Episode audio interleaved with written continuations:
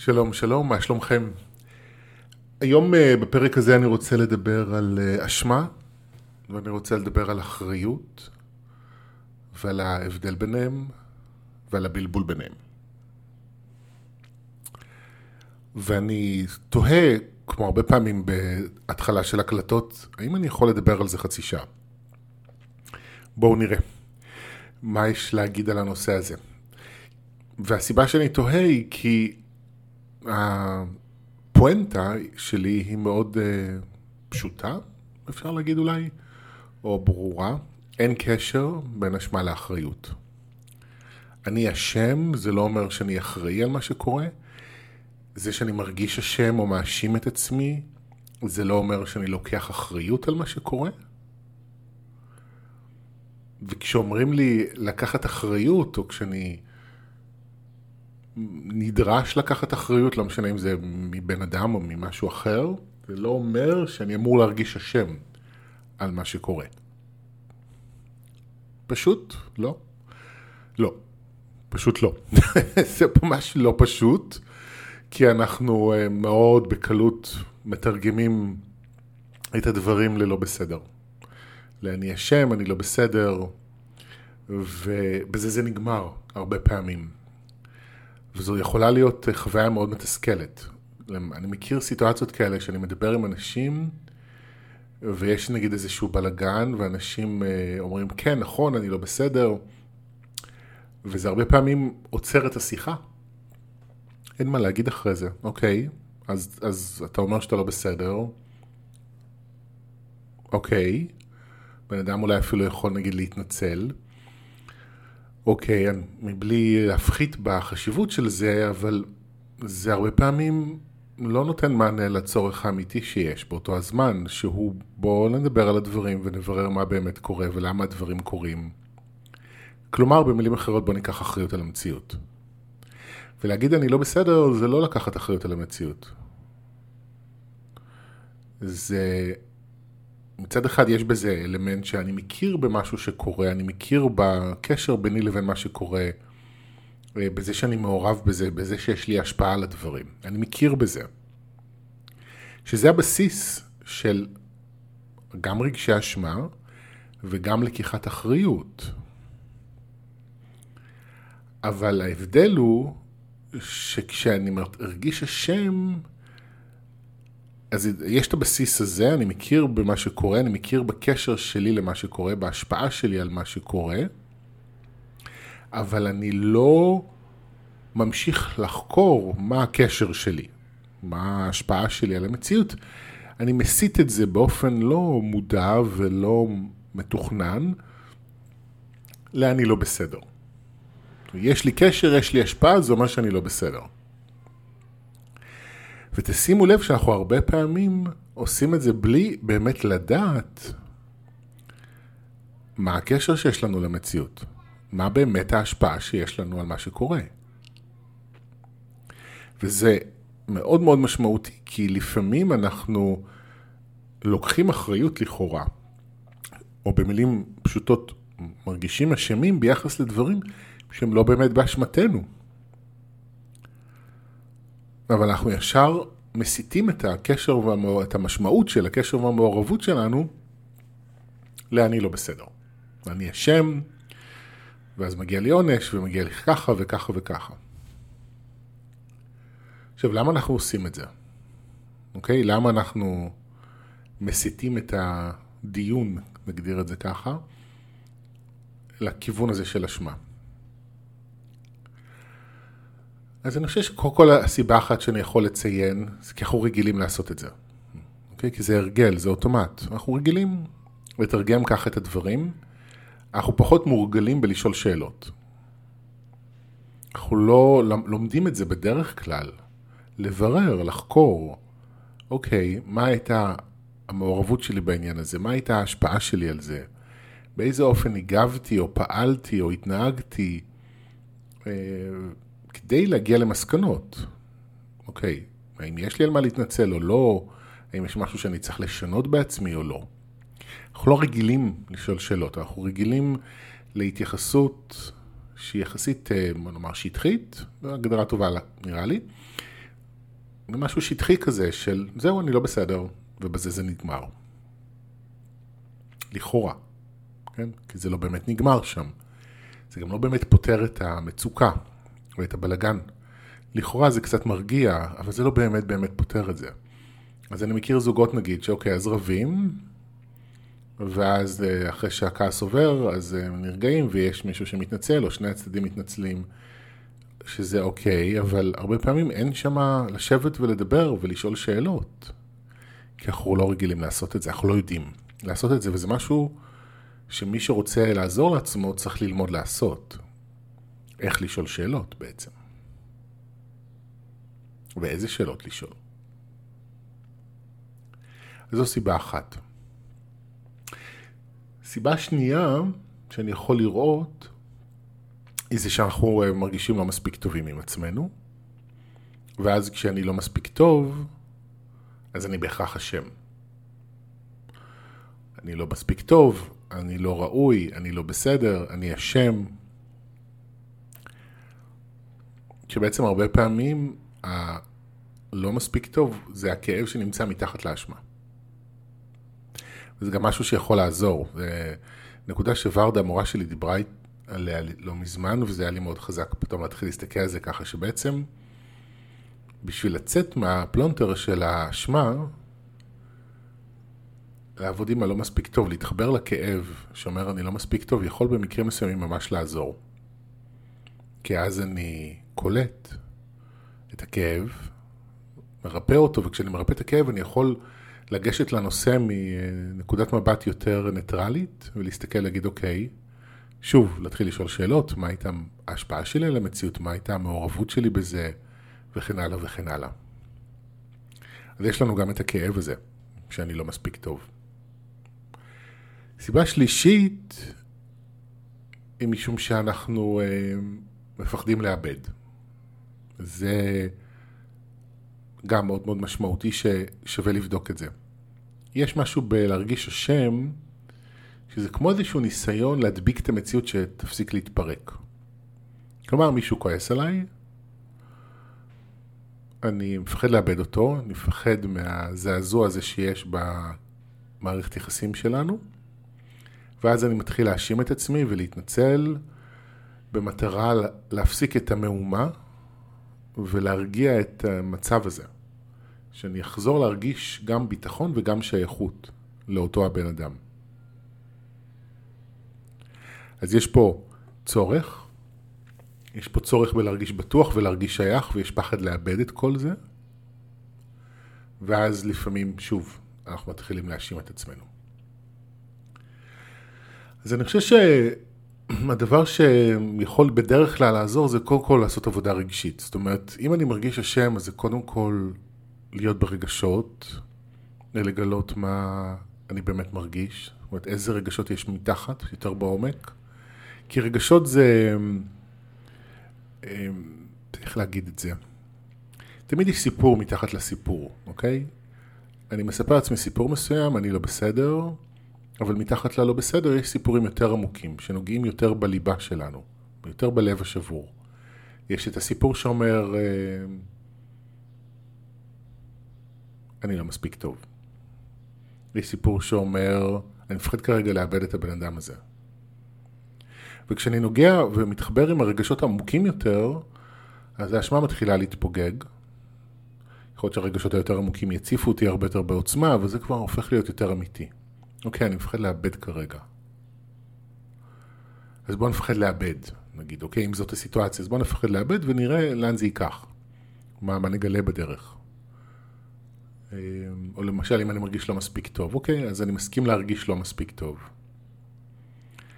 ואני הולך עם זה, כדי לראות מה אני מגלה בדרך. והרבה פעמים מה שאנחנו מגלים בדרך זה שאני כן מספיק טוב, הרבה פעמים אנחנו מגלים שאין מה לאבד, ושבעצם הכל בסדר, אני בסדר. ולפעמים אני מגלה שבאמת יש לי השפעה על המציאות, והייתה לי איזושהי מעורבות, וההתנהגות שלי, הדברים שעשיתי, שאמרתי, אכן יצרו איזושהי פגיעה או איזושהי בעיה, ואני צריך ללמוד מזה על עצמי. ללמוד איך להתנהג אחרת, ללמוד איך להגיב אחרת, וגם בעיקר ללמוד למה הגבתי והתנהגתי ככה, כן, כמובן. כי אם אני לא לומד מה הניע אותי להתנהג בצורה מסוימת, אני לעולם לא אוכל להשתנות. ואז אני בעצם מתחיל לקחת אחריות. כשאני מתחיל להיכנס לרגשות היותר עמוקים, ובשלב מסוים גם מתחיל לשאול שאלות כדי באמת לגלות מה היה שם, אני מתחיל לקחת אחריות על הסיטואציה. אני מתחיל לקחת אחריות על עצמי בתוך זה. ואז כשאני מתחיל לקחת אחריות, וככל שאני מתמיד בזה כמובן, אז אני יכול לעבור שינוי ודברים באמת יכולים לעבור איזושהי התפתחות. וזו נקודה חשובה בעיניי, כי מה שהאשמה עושה, היא משאירה אותנו במקום. היא מדביקה אותנו לאיזשהו אני לא בסדר. זהו. אני לא בסדר. אותה מידה גם דרך אגב להאשים אחרים, אוקיי, אתה לא בסדר. אוקיי. אוקיי. זה מין... האוקיי שלי, אני מנסה להגיד בעצם שזו הרגשה בעצם של אוקיי, אז אני לא בסדר, אז אתה לא בסדר, ומה עושים עם זה? תחשבו על זה, אין מה לעשות עם זה, אם אני לא בסדר. אין מה לעשות עם זה. זה מדביק דברים למקום, אבל זה לא באמת מאפשר התפתחות. אבל כשאני מטפל ברגשות היותר עמוקים, ואני מתחיל לשאול שאלות, אז, אז נוצרת התפתחות.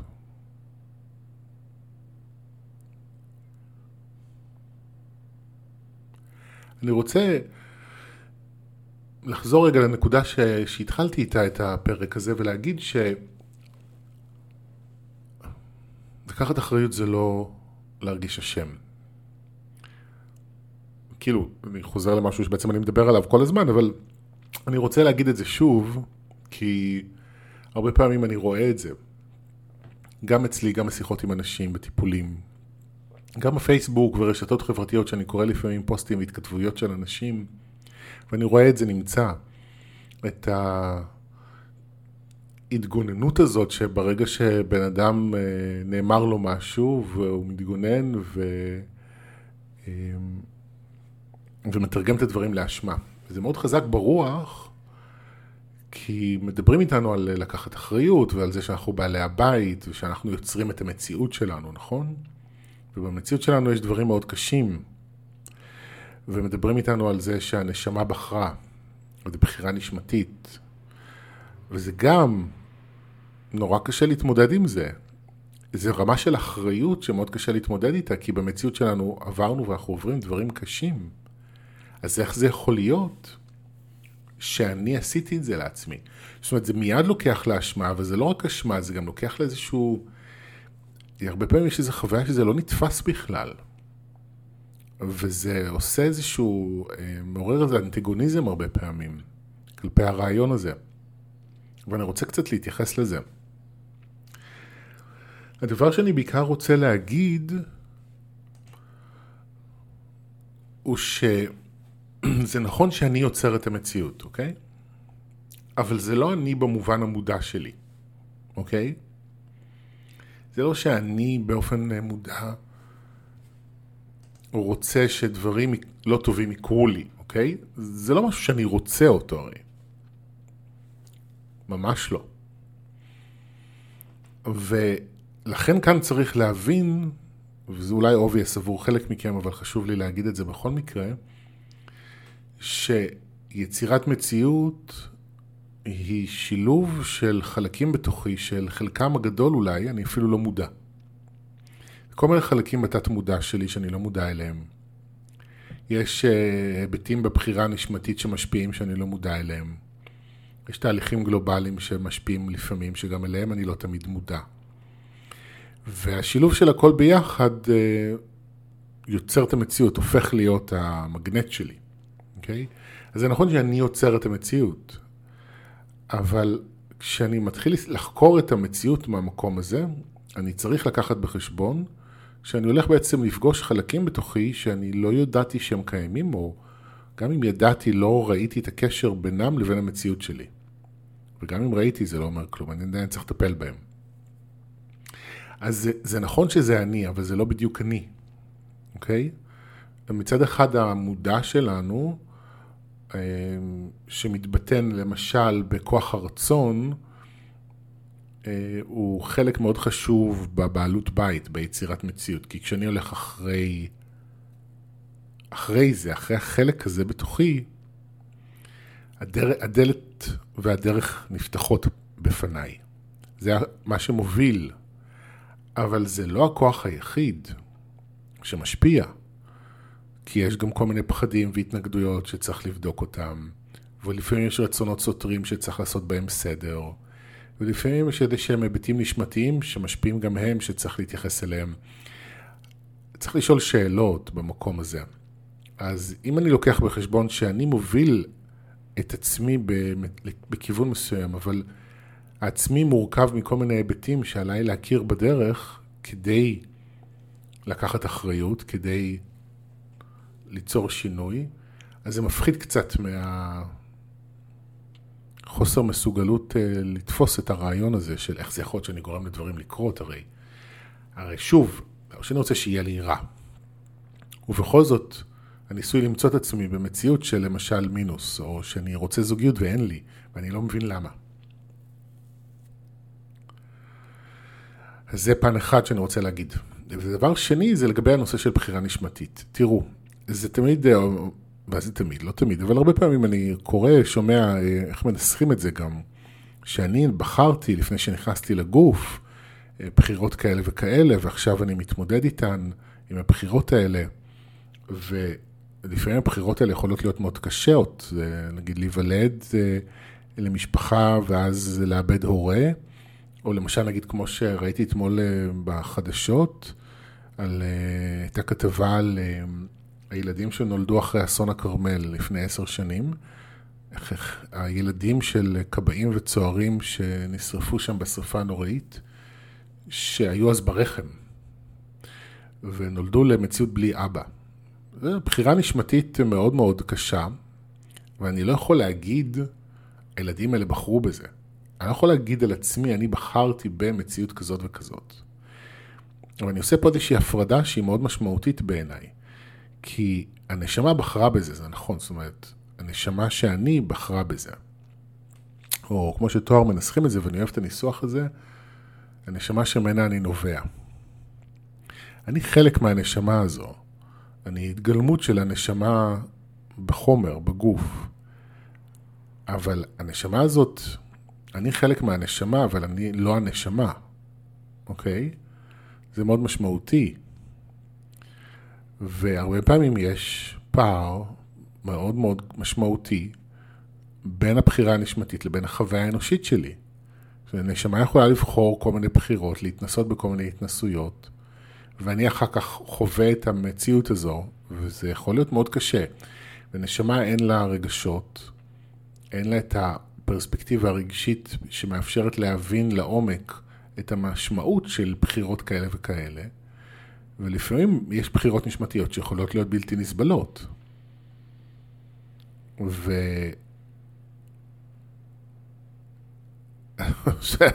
אני חושב על זה שאני לא, הפואנטה של מה שאני אומר כרגע היא לא בואו נאשים את הנשמה, אבל כן אני רוצה להגיד שזה לא אני בחרתי בזה, אוקיי? זה לא אני, במובן הזה. למה נשמה בחרה את הדברים כמו שהיא בחרה? ונשמה, חשוב לי גם להגיד כאן, לא בוחרת כל דבר שקורה לי, זאת אומרת, זה לא שאני, אה, איך לומר, חי חיים שתוכננו על ידי הנשמה. יש לי בחירה חופשית ואני משפיע ואני יכול להשפיע על החוזה הנשמתי ולקחת את עצמי לנתיב אחר ממה שהנשמה תכננה. נשמה מתכננת קווי מתאר של המסע, היא לא מתכננת כל פרט ופרט. אנחנו בעולם של בחירה חופשית, זה חלק מהאתגר וגם מהיופי של החיים האלה.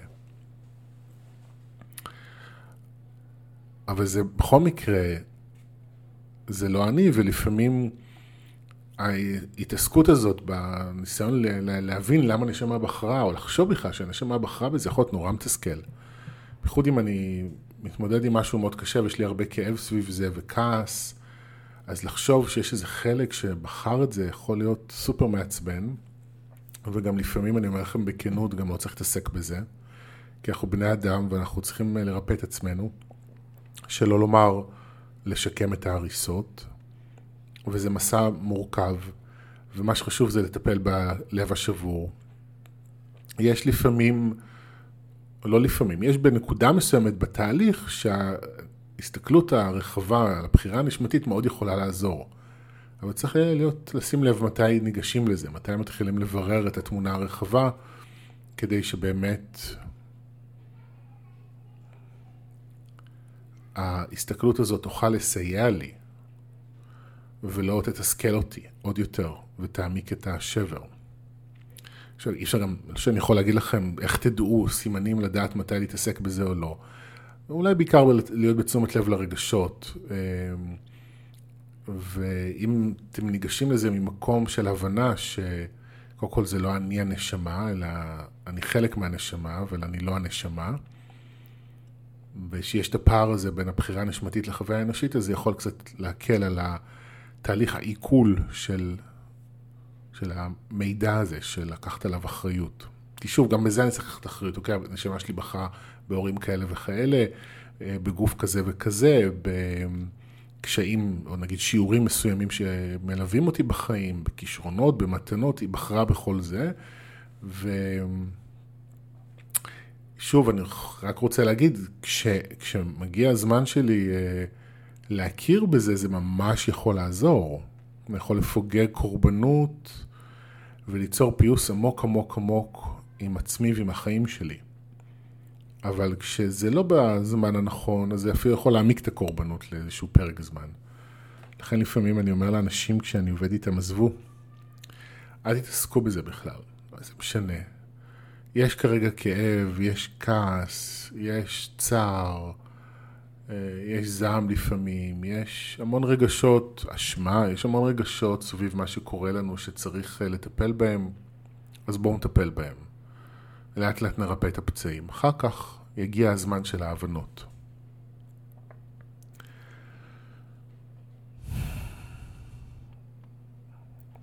אז מה עוד אני יכול להגיד על זה? אז אשמה זה לא אחריות. ולקחת אחריות זה לא אומר שאני צריך להרגיש אשם, אבל זה כן אומר שיכול להיות שאני ארגיש אשם לאיזשהו זמן מסוים, אוקיי? וגם על זה צריך לקחת אחריות, שזה גם חלק מהתהליך, וזה בסדר, אוקיי, זה חלק ממה שיכול לקרות, זה לא סוף העולם, זה לא נורא, אז אני מרגיש לא בסדר. אתם יודעים, זה לא סוף העולם. אמ, אבל אני חושב שהנקודה שאני רוצה להגיד כאן, אולי תהיה קצת שונה ממה שאמרתי עד עכשיו. כי אחת התופעות שאני רואה סביב זה, זה שאנשים לפעמים משתמשים בדברים שאני אומר, בדברים דומים למה שאמרתי עד עכשיו, בשביל לא לקחת אחריות, ובשביל לסגור את הדלת. טוב, זה אתה בחרת בזה.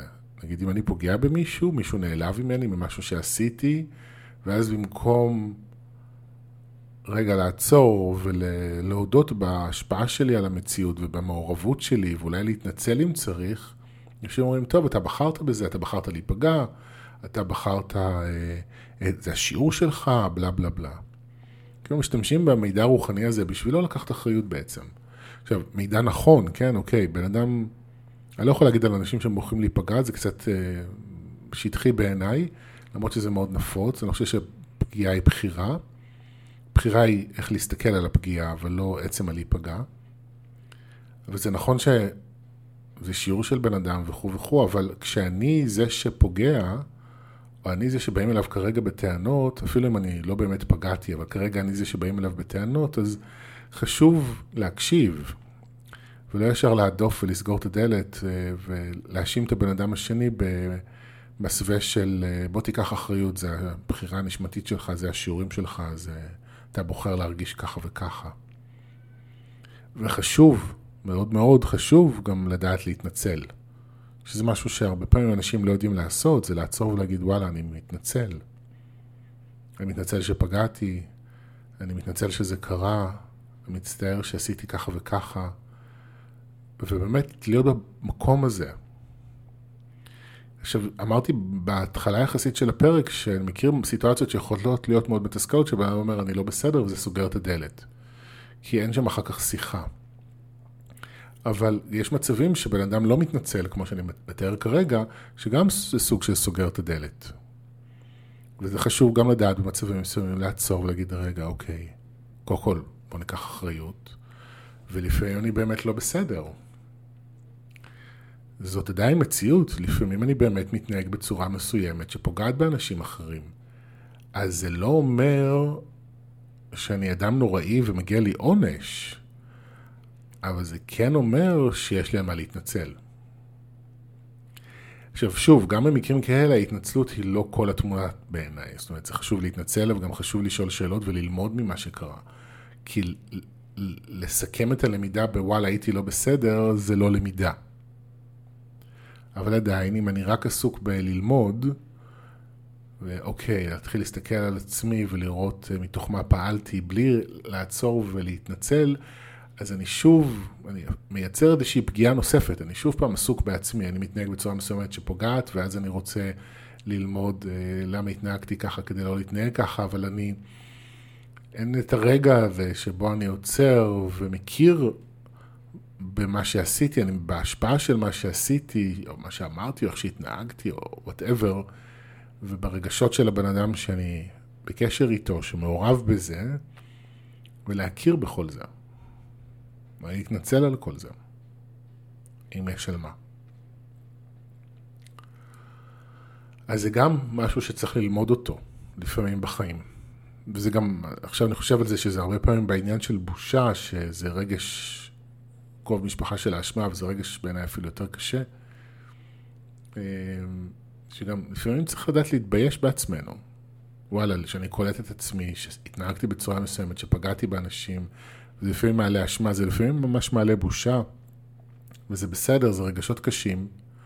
זה לא רגשות שצריך להיתקע בהם, זה לא כל התמונה, אבל זה כן רגשות שצריך להרגיש אותם ולעבור דרכם.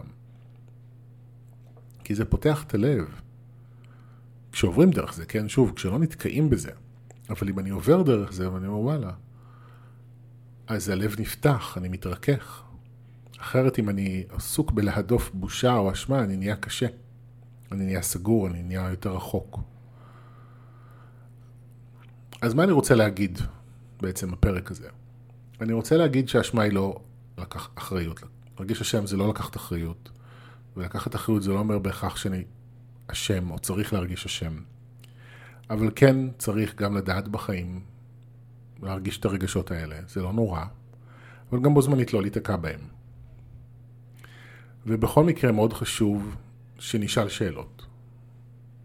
שלא נסתפק בדיון הזה, האם אני בסדר או לא בסדר, אלא גם נלמד, כל אחד בדרכו,